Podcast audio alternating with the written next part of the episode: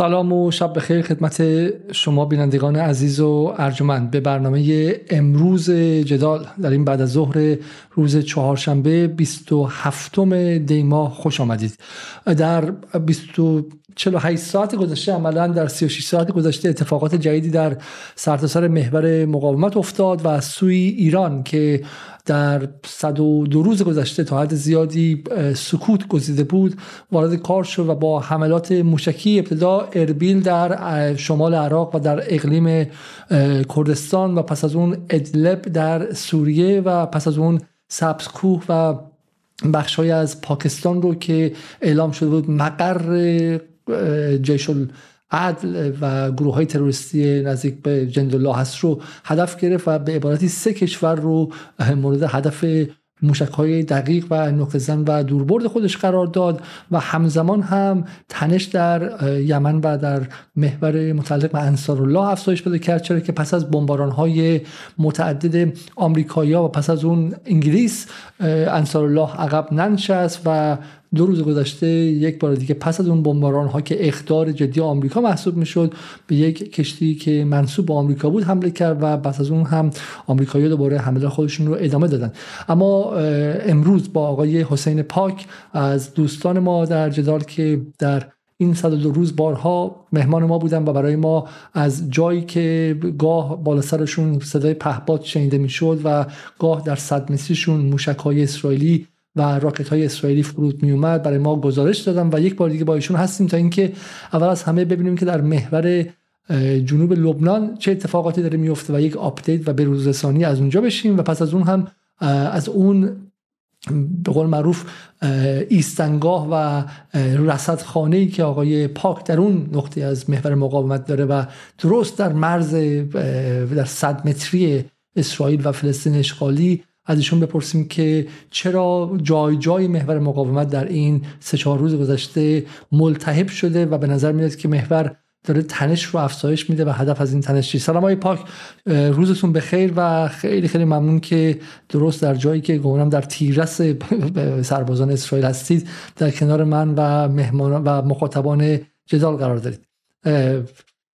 سلام و احترام به شما و همه بینندگان خوب برنامه جدال.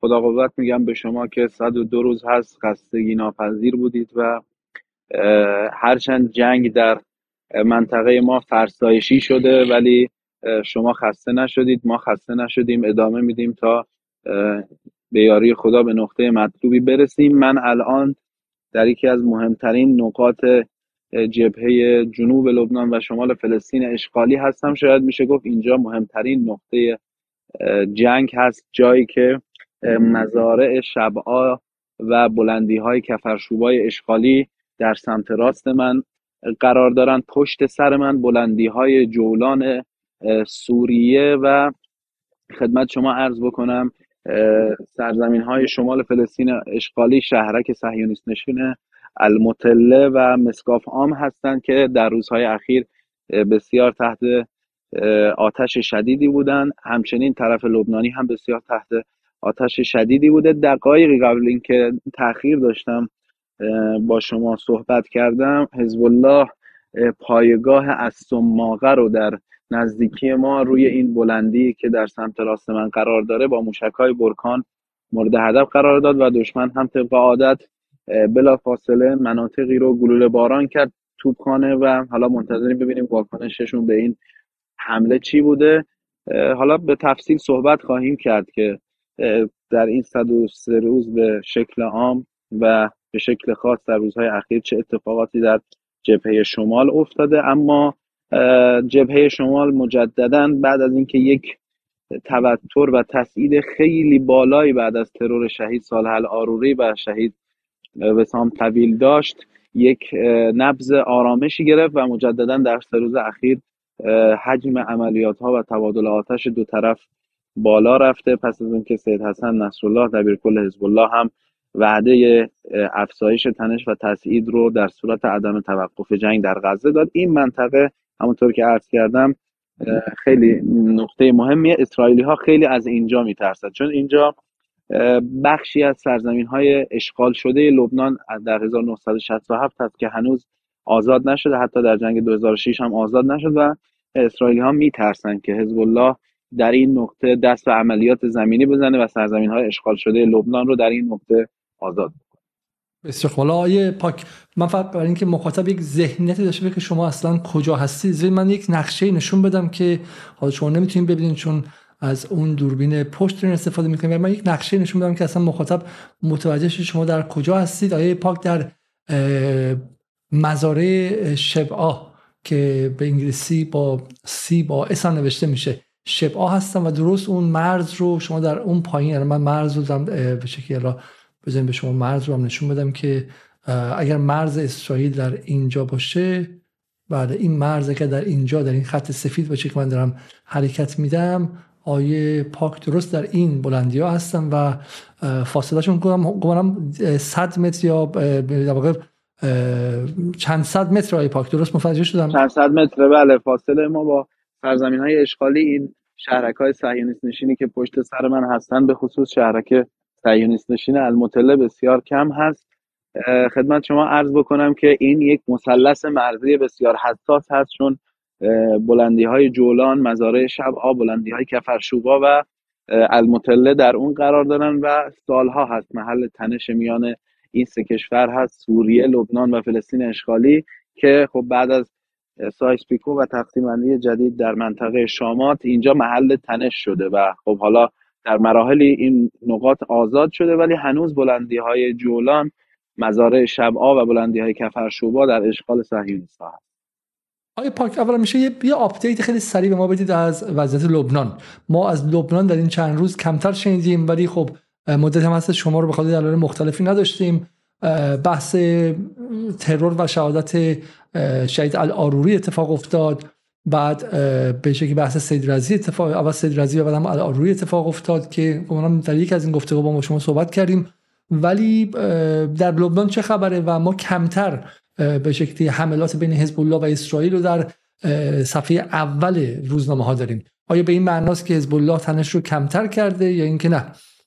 ببینید دشمن در روزهای اخیر حالا شاید در بشه دقیقتر بگم در پانزده روز گذشته اگر یادتون باشه کلی ادعا می‌کرد که حزب الله تا شمال لیتانی عقب نشینی کرده با توجه به ضرباتی که اونها به جنوب لبنان زده. ولی ما 15 روز هست می‌بینیم که اصلا این اتفاق نیفتاده و شدت حملات نه تنها کم نشده بلکه در یک سطح مطلوبی ادامه داره. اینکه لبنان در رسانه ها نیست. در کل حزب الله هم این رو اعلام کرد گفت جبهه ما جبهه مظلومیه و در, در رسانه ها هم مظلومه. دلیلش اینه که بیشترین فشار الان بیشترین فشار نظامی بر رژیم صهیونیستی در این نقطه هست. بیشتر از غزه بیشتر از عراق بیشتر از یمن. همه تلاش دشمن این هست که این ضربه ای که در شمال داره بهش وارد میشه رو سانسور کنه. انقدر که شما به طور روزانه اگر مصاحبه های مسئولان رژیم که در مرزها و نقاط شمالی رژیم مسئولیت دارن رو گوش بدید خود اونها به سطوح اومدن. از این سانسور و عدم پرداختن حتی دولت رژیم صهیونیستی به این منطقه و حجم آوارگی که پیش اومده اونها حتی نمی‌تونن کشته هاشون رو در روز به خاک بسپارن و مجبورن در شب این کار رو بکنن و قص الهازا اتفاقات دیگری در این زمینه وجود داره اما خب این جبهه بهش پرداخته نمیشه. به این دلیل که اولا یمن یک برگه جدید رو کرده و درگیری مستقیم یمن با آمریکا و بریتانیا فضای رسانه‌ای دنیا رو تقریبا می‌تونیم بگیم به خودش اختصاص داده. فضای رسانه هایی که به این موضوع می‌پردازن رو به خودش اختصاص داده. دو در یک فرسایشی و معادلات جدید ای لبنان بیشتر از قبل سانسور میشه. جالب هست بدونید که رسانه ای حتی مثل الجزیره دو سخنرانی آخر دبیر کل حزب الله رو اصلا پوشش نه در تلویزیون و نه در کانال های تلگرامیش پوشش نداده و خب دلیل اصلیش رو هم دیروز داشتم با آقای دکتر هادی معصومی صحبت می‌کردن دلیل اینکه اونها این رو پوشش نمیدن در این مرحله این هست که احساس می‌کنن محور قطر ترکیه احساس می‌کنه که محور مقاومت به پیروزی نزدیک هست و فشار افکار عمومی اونها از اونها داره سهخواهی این پیروزی رو می‌کنه و جایگاه اونها رو مطالبه می‌کنه. به همین دلیل اونها سعی می‌کنن از این به بعد نقش مقاومت به ویژه حزب الله رو در این پیروزی که انشالله به زودی به دست خواهد آمد کمتر و کمتر بکنن و بهش نپردازن. این هم یکی از دلایل اینکه جبهه لبنان بهش پرداخته نمیشه. رسانه های منطقه‌ای کنار گذاشتن رسانه های بین‌المللی کنار گذاشتن. ولی سطح اتفاقات هنوز در اینجا در همون سطح قبلیه و شدت درگیری ها هم بالا هست و شدت درگیری ها کم نشده. از لحاظ سیاسی هم یک وفاقی در لبنان هست که قبلا نظیرش رو کمتر دیده بودیم.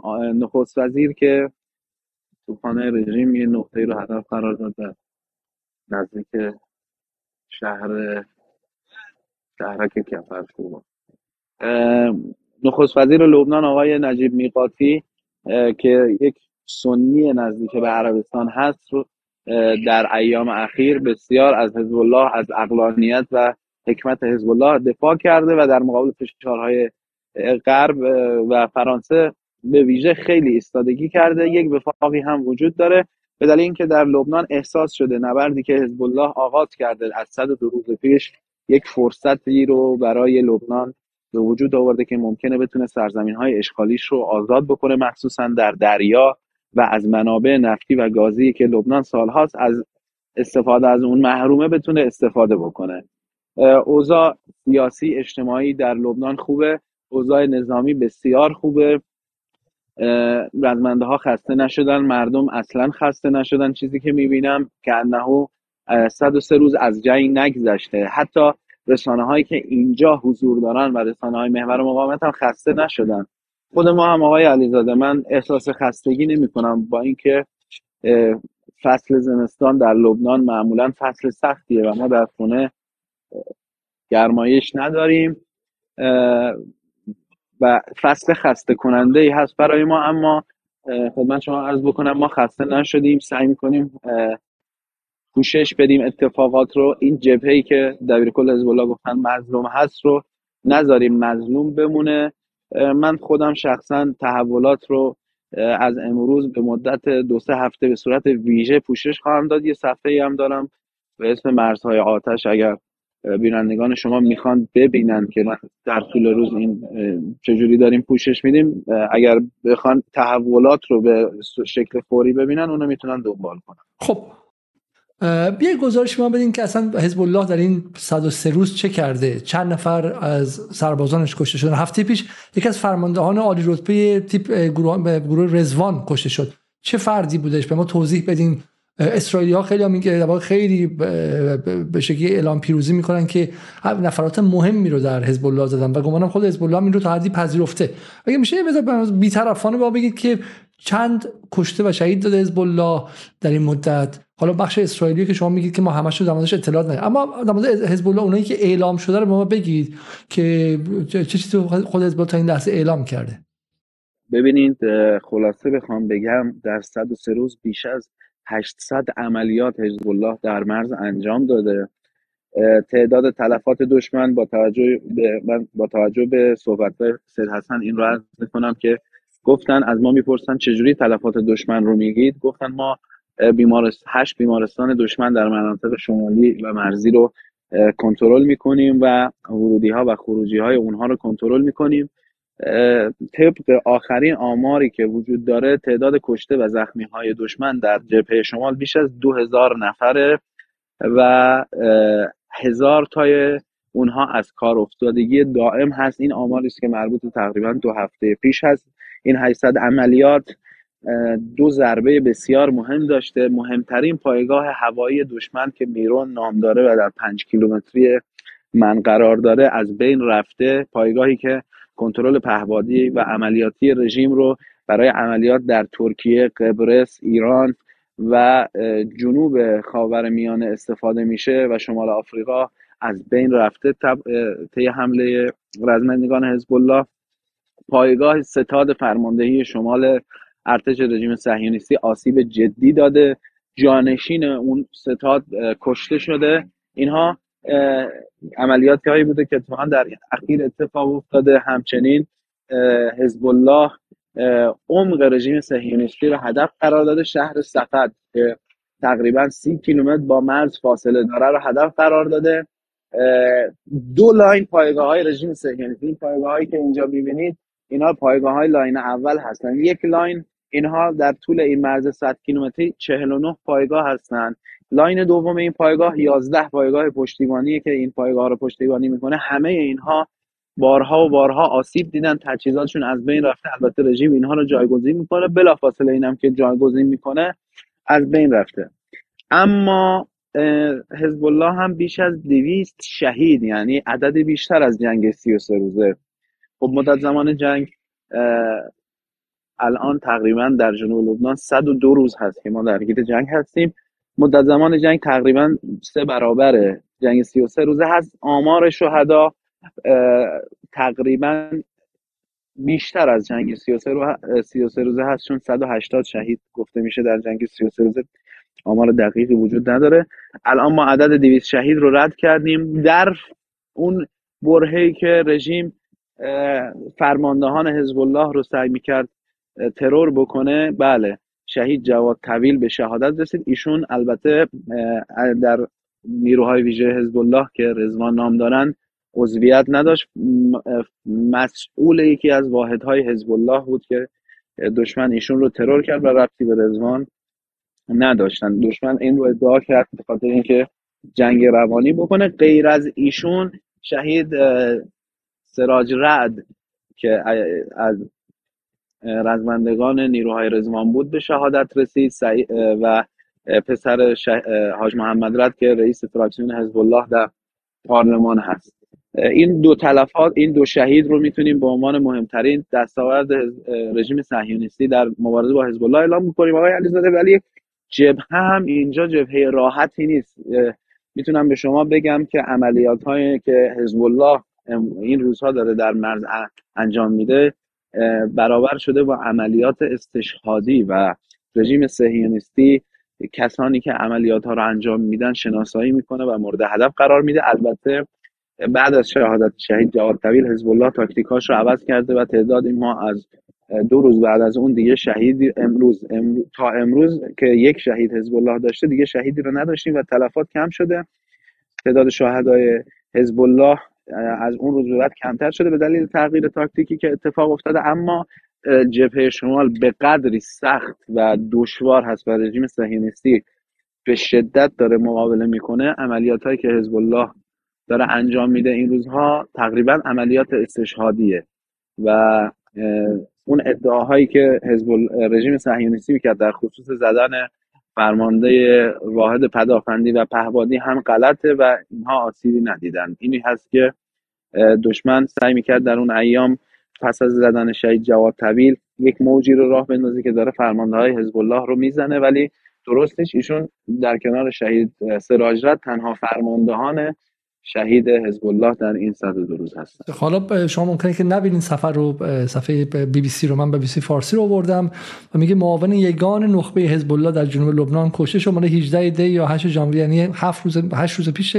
میگه حزب الله تایید کرد که در حمله هوایی اسرائیل یک از فرماندهان ارشد این گروه کشته شده. وسام حسن طویل از فرماندهان ارشد رضوان یگان نظامی نخبه حزب الله خب و گفته شده خودروی حامل این فرمانده ارشد هم در شرک خرب سلم. اگه اشتباه نخونم در جمله لبنان هدف گرفته. خربت سلم. خب حالا همین که شما فرمودید بالاخره آیا بالاخره در آیا در جنگ 33 روزم اینطور بود که فرماندهان ارشد حالا شما گفتین که ایشون فرمانده ارشد رضوان نبوده و بی بی سی دروغ میگه اینجا؟ اصلا در رضوان نبوده. بله بی بی سی داره طبق معمول دروغ میگه. حالا راجع به بی بی سی اگه بخوایم سعی صحبت بکنیم بی بی سی در طول نبرد طوفان الاقصا در جبهه شمال رسما رسانه اسرائیل بوده و چیزهایی که خود اسرائیلی ها بهش باور ندارن رو ترویج می‌کنه. شهید وسام حسن طویل مسئولیتی در گروهان رزوان نداشتن. مسئول یکی از واحدهای حزب الله بودن در سطح فرماندهی و یکی از فرماندهان حزب الله به شمار می ولی جزء رزوان نبودن. حالا اینکه بی بی سی اصرار می‌کنه که ایشون جزو رزوان بوده. خط اسرائیلی هست. حتی بخش علاقات اعلامی حزب الله هم در این خصوص بیانیه ای داد و تکذیب کرد که ایشون جزو نیروهای رزوان بود حالا یه نکته دیگه هم توضیح بدیم شما میگین که حدود 200 تا از به شکلی نیروهای حزب الله کشته شدن. سوال ساده می‌خوام می‌خوام سوال سوال امنیتی نیست ولی سوال ساده ای به اونم که خب حزب الله تقریبا چند تا نیروی نیرو این نیروها نیروهای ویژه هستن. درست یعنی هیچ کشوری مثلا نیست که 100 هزار تا نیروی ویژه داشته باشه. یعنی خود اسرائیل هم مثلا در واقع این چون اینا در واقع عملا معادل تکاور محسوب میشن که من اشتباه نفهمیده باشم. درسته؟ از چند نفر 200 نفرشون کشته شدن. یه عدد تخمینی به من می‌دید شما که ما یه فهمی داشته باشیم از میزانه نه عدد دقیقش وجود داره آقای علیزاده و چیز اطلاعاتی امنیتی و قابل انکاری هم نیست چون در از زبان خود سید حسن اعلام شده. حزب الله دو بخش داره. بخش اصلی اون که بهش میگن بخش تقاعد یعنی حالا بخش اداری بخش نظامی بخش سیاسی اینها بهشون میگن بخش تقاعد. یعنی کسانی که در حزب الله کار می‌کنن و یعنی حقوق می‌گیرن. کارشون حزب الله هست که بخش های مختلفی داره فرهنگی سیاسی امنیتی نظام. یه بخش دیگه حزب الله داره که بهش میگن تعبعه یعنی داوطلبان. چیزی شبیه به بسیج در ایران. عدد مقاتلین حزب الله یعنی کسانی که جنگ جویان حرفه‌ای هستند. یکصد هزار نفره طبق اعلام رسمی دبیرکل حزب الله سال گذشته. شما یکصد هزار نفر خدمت شما عرض بکنم که مقاتل دارید یکصد هزار نفر هم داوطلبی دارید که آمادگی اونها در حد مقاتلینه یعنی مجموعا دویست هزار نیروی جنگی حزب الله رو امروز تشکیل میدن که یگان رزوان تقریبا یک درصد از اینها تخمین شده برای معمولیت های خاص نیروهایی که در مرز امروز می جنگن چون تحت یک پروتکل خاصی. این پهباده خیلی داره نزدیک میشه. آی پاک می‌خواین جاتون رو عوض کنیم و بعد بعدا برنامه رو انجام بدین چون واقعا الان ارزش خاصی نداره که شما خدا نکرده اتفاقی بیفته خب؟ نه من الان میگم اینو بگم و اگر احساس کردم که باید بریم دوستان به من میگن که بریم. خدمت شما عرض بکنم که این دیویس هزار نفر این هسته اصلی مقاتلین حزب الله جنگجویان حزب الله رو تشکیل میدن. طبق گزارش هایی که وجود داره یک درصد اونها نیروهای رضوان هستن. اینها نیروهایی هستند که توسط شهید اماد مغنی آموزش داده شدن توسط شهید محمد ناظری آموزش دیده شدن و تقریبا میشه گفت بالاترین سطح آموزشی رو در بین ارتش های منطقه. اینها برخوردار هستند به دلیلی که یک آموزش ترکیبی رو از رزمندگان کشورهای مختلف دریافت کردن تاکتیک های مختلفی بلدن معمولیت های خاصی رو هم انجام دادن. در سالهای اخیر که مهمترینش آزادسازی دو خلبان روسی بود که خود روزها نتونستن اونها رو آزاد کنن و نیروهای رزوان با یک عملیات ویژه دو خلبان روسی اسیر در دست مسلحین رو در شمال حلب آزاد کردن سالم و زنده برگردوندن. عملیات دیگه ویژه اونها عملیات وعد صادق بود که دو خلبان اسرائیلی رو در سال 2006 اسیر کردند و 33 روز در روستای ایتو شب جایی که من با شما ارتباط گرفتم محاصره بودند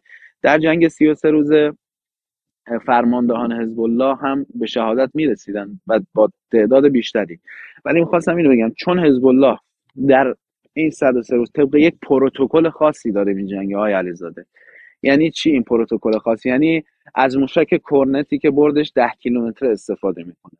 از موشک برکانی که بردش مثلا کوتاه استفاده می‌کنه. فعلا حزب الله چون می‌دونه این جنگ ممکنه ماها طول بکشه یک درصد از تواناییش رو هم رو نکرده. فعلا داره از وسایل ساده استفاده می‌کنه و از نزدیک مجبور با دشمن درگیر بشه. چون درگیری سقف داره. این نبرد سقف داره میزان تلفات میره بالا. یعنی چون شما مجبوری با کرنت با دشمن بجنگی مجبوری اگر بخوای مثلا عمق هفت کیلومتری رو بزنی باید از اینجایی که من هستم بزنی. یعنی باید از دم مرز بزنی. خب این خطر عملیات رو خیلی بالا می‌بره. به دلیل اینکه حزب الله حساب هایی داره و نمی‌خواد می‌خواد حساب شده به مراحل بعدی جنگ بره طبق چیزی که در این صد سر دلیل اصلی بالا بودن تلفاتشون و تعداد شهداشون در این جنگ. پس پس به نظر من بالا من به این شکل که عدد عدد جالبی و عدد بزرگ یعنی از حدود حدود 600 هزار تا تا 700 هزار تا شیعی که من اشتباه دارم میگم از مثلا یک سوم تقریبا از از دو میلیون از دو میلیون شیعی که در لبنان هستش از دو میلیون شیعه 200 هزار نفرشون عضو حزب الله هستن. این ده, ده درصد شیعیان در رکاب عضوی که مسئولیت جنگیدن دارن آقای علیزاده. ما یه ساختار سیاسی فرهنگی و اجتماعی هم در حزب الله داریم. مؤسسات مختلف حزب الله که اینها از این 200 هزار جنگجو جدا هستند اما صد هزار نفر اینها هم مثل یک ارتشن یعنی کارشون کار نظامیه. و, و از این 200 هزار تا دو هزار تاشون عضو رزوانن و این 200 نفر که کشته شدن اغلبشون از رزوان بودن درسته؟ نه من اگه دقیقا بخوام به شما بگم تا به امروز شش یا پنج شهید از نیروهای رزوان بود. فقط شش یا پنج شهید از رزوان بوده. خب بسیار خوب. و و بقیه سر 95 نفر آدمای معمولی بودن. از واحد نه نه معمولی نیستن ببین خب حزب الله یگانهای تکاوری دیگه هم داره. این نیروی رزوان مثل اگه بخوام دقیقا به شما بگم مثل نوهد در ارتش خودمونه. نیروهای خیلی خاص. نیروهای تکاوری دیگری هم وجود دارن. در حزب الله که حالا یگانهای دیگه هستن. اونها هم لزوما معمولی نیستن. بذار این نکته خیلی ساده رو بگم چون همون جایی که شما هستیم ما در روزهای اول خب بالاخره آتش باران و راکت باران بین اسرائیل و حزب الله رو می‌دیدیم ولی بیشتر گفته میشه که حزب الله اول در ابتدا در هفته های اول به دنبال کور کردن چش و کر کردن گوش اسرائیل بود درسته؟ ولی از اون مرحله فراتر رفتش و الان در واقع حملاتی که الان میشه معطوف سربازان و به شکل نیروهای زرهی اسرائیل درست فهمیدم من؟ بله ببینید مرحله اول عملیات هدف قرار دادن توان شناسایی و اطلاعاتی دشمن بود که این با موفقیت انجام شد. مرحله دوم مقابله با حضور سربازان دشمن در عمق 4 کیلومتری. یعنی حزب الله تقریبا 90 روز هر تجمعی از یک تا پنجاه نفر رو در این عمق ببینه مورد هدف قرار میده. حزب الله با این کار یک هدف بزرگتری رو دنبال می‌کنه. اینکه حضور رژیم رو در این عمق 4 کیلومتری کمرنگ بکنه که اگر روزی خواست به مرحله بعدی عملیات بره بتونه راحت تر عمل بکنه. خب گفته می‌شد که گمانم گالانت بود که میگوش که ما باید حزب الله رو به پشت رودخانه لیتانی بفرستیم. درسته؟ این مال گمانم سه هفته پیش بود زمانی که اسرائیل فکر می‌کرد که در غزه دست مال 6 دسامبر دسامبر بود. یعنی مال یک ماه و ده روز پیش بود چهل روز پیش بود. زمانی که اسرائیل در غزه احساس پیروزی بیشتری می‌کرد و گمان می‌کرد که حالا می‌تونه سراغ حزب الله بیاد. آیا چنین چیزی محتمل هست و اصلا نشانه هایی می‌بینید که حزب الله به پشت رودخانه لتانی فرستاده بشه؟ خدمت شما عرض بکنم حمله ای که دقایقی پیش انجام شد از فاصله بسیار نزدیک از اینجا پایگاه از سماقه رو های برکان هدف قرار دادن. تقریبا 15 یا 10 کیلومتر با رودخانه لیتانی فاصله داره و این که حزب الله به شمال رودخانه لیتانی بخواد عقب نشینی کنه بیشتر رؤیای رژیم صهیونیستیه من فکر می‌کنم اگر روزی حزب الله تصمیم بخواد به این اتفاق بگیره رژیم صهیونیستی باید یک امتیاز خیلی بزرگتری رو بده یا اونها هم تا همون عمق عقب نشینی بکنن.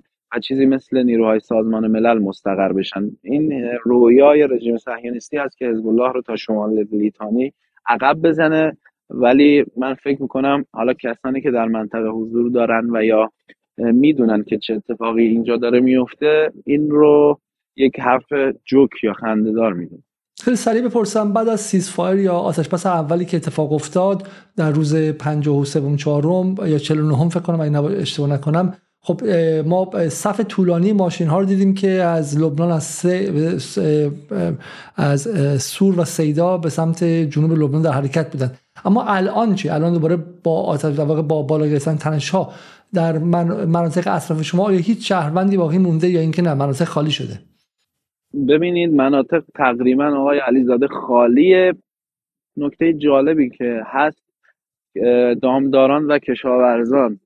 بیشتر اینجا. بینن دقایق پیش اینجا در منطقه ای که ما هستیم واقعا منطقه خیلی خطرناک و منطقه نبرد هست. دیدم که یک چوپان لبنانی گلش آورده بود اینجا و باش صحبت که کردم گفت که به هیچ وجه اینجا رو ترک نمی‌کنه. شاید 95 درصد بخوام بگم خالی هست مناطق جنوب لبنان این عمق 4 کیلومتری درگیری و آدم های مسن آدم هایی که کسی رو بیرون از اینجا ندارن معمولا موندن. بسیار خوب. حالا مخاطبان ما احساس نگرانی می‌کنن برای سلامت شما و اطرافیانتون و به شکلی سر صدایی هم که پشت سر شما میاد صدای پهپاد و غیره باعث مضطرب شدنشون میشه. حالا اگر دوستانتون پشت دوربین هستن به ما فقط یک 360 درجه از اون فضا بدید اگر مشکل امنیتی نداره ممنون میشیم. وگرنه من فکر که برنامه رو اینجا قطع کنیم و بریم حالا در روزهای آینده با شما صحبت کنیم و سعی کنیم که update های مفصل تری بگیریم. چون می‌خواستم من خواستم نظر خودتون رو درباره یمن هم بپرسم درباره همین موشک های ایران به اربیل و کردستان و جاهای دیگه هم ببینم. خب والا اگه به ما نشون بدید که من خودم رو از صحنه خارج می‌کنم تا شما یک به قول معروف یک روبروی آقای علیزاده روبروی ما حالا یه خورده هوا مه گرفته. روبروی ما روبروی ما منطقه المطله در شمال فلسطین اشغالی هست. این نقطه ای که روبروی من مشاهده می‌کنید بلندی های جولانه. بلندی های جولانه. اینجا مزارع شبعاست روبروی من جایی که مشاهده می‌کنید و بلندی های کفرشوبا. اون کوه برفی هم جبل الشیخی که سوریه رو از لبنان جدا من اینجا می‌تونم با اینم نشون بدم به واقع. الان شما بس واقع این کوه این اسم کوه چی بوده؟ این جبل الشیخه این برف این که برف داره جبل الشیخه که سوریه رو از لبنان جدا می‌کنه. بیاین به این سمت اینجا اینجا بلندی های کفرشوبا و اون قسمتی که حالا مه انشالله روزهای دیگه اومدم. می‌بینید که پایگاه رویسات العلم که مهمترین پایگاه رژیم در مزار شبهای کاملا مشخصه.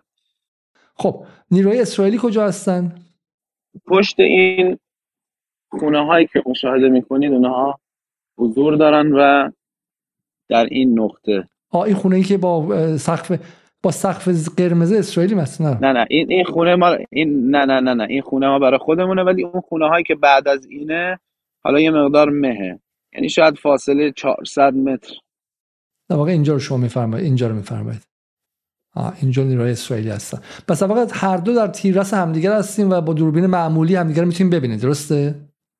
بله حالا من نمی‌دونم. اگر می‌تونستم زوم بکنم کامل به شما نشون می‌دادم. خیلی فاصله نزدیکی هست بسیار عالی. خب و امروز در اونجا اتفاقی افتاد. همین فقط اینم به ما به سی ثانیه دقیقه بگید و تموم کنیم برنامه رو. امروز حزب الله در همین نقطه که ما هستیم پایگاه در نزدیکی اینجا که ما هستیم پایگاه از سماقه رژیم صهیونیستی رو با موشک‌های برکان زده که من در حین حمله وقتی موشکان نشسته توی کانالم فیلمش رو گذاشتم می‌تونن ببینن کانال آیه پاک رو هم اینجا تبلیغش رو برای مخاطبانی که می‌خوان دنبال کنن خواهم گذاشت. آیه پاک بذارید من شما خدافزی کنم که حالا من خودم دیگه باشه باش دارم دارم نگران میشم. تو تصویر بتونید بیان که هیچی بگنم من خدافزی کنیم. من کانال شما رو برای مخاطبان خواهم گذاشت و ادامه بحث رو به یک زمانی که یه خورده بهتر باشه مکول خواهیم کرد. انشاءالله. ببخشید ببخشید که زود قطع کردیم چون واقعا باید خواهش می‌کنم. برید که به جای سلامت برسیم و به خبر بدیم که به جای سلامت رسید از مخاطبانم تقاضا می‌کنم که قبل از رفتن برنامه رو لایک کنن کامنت ها ما بنویسن. سوالاتی که قربان شما پاک. سوالات رو برای ما بنویسید. از آقای پاک اگر سوالی دارید هم شما بنویسید برای ما که در برنامه بعدی از آقای پاک بپرسیم.